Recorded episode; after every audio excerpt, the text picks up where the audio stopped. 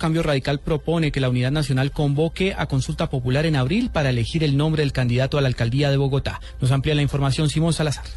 El representante Rodrigo Lara del partido Cambio Radical dijo que Bogotá está pasando por una situación alarmante en temas como la movilidad y que por eso las colectividades de la Unidad Nacional deben reunirse para elegir un mecanismo mediante el cual puedan escoger a un candidato único al cual otorgar el aval. Si no nos ponemos de acuerdo, reinará la división. Seguirán gobernando los mismos en la ciudad de Bogotá. Si aquí no hay un mecanismo de concertación, entonces mi llamado es, hay que ponerse de acuerdo. Hay sectores del Partido Federal que ya, por ejemplo, proponen al doctor Rafael Parque. En cambio radical tendremos que mirar muy bien qué decisión vamos a tomar. En el partido de la U también. Entonces, para evitar justamente la politiquería, pues tenemos que pensar en grande. Por otro lado, no descartó la ampliación de la coalición de la Unidad Nacional con otros partidos con el fin de apoyar al candidato que consideren que se desempeñará mejor en la alcaldía de Bogotá. Simón Salazar, Blue Radio.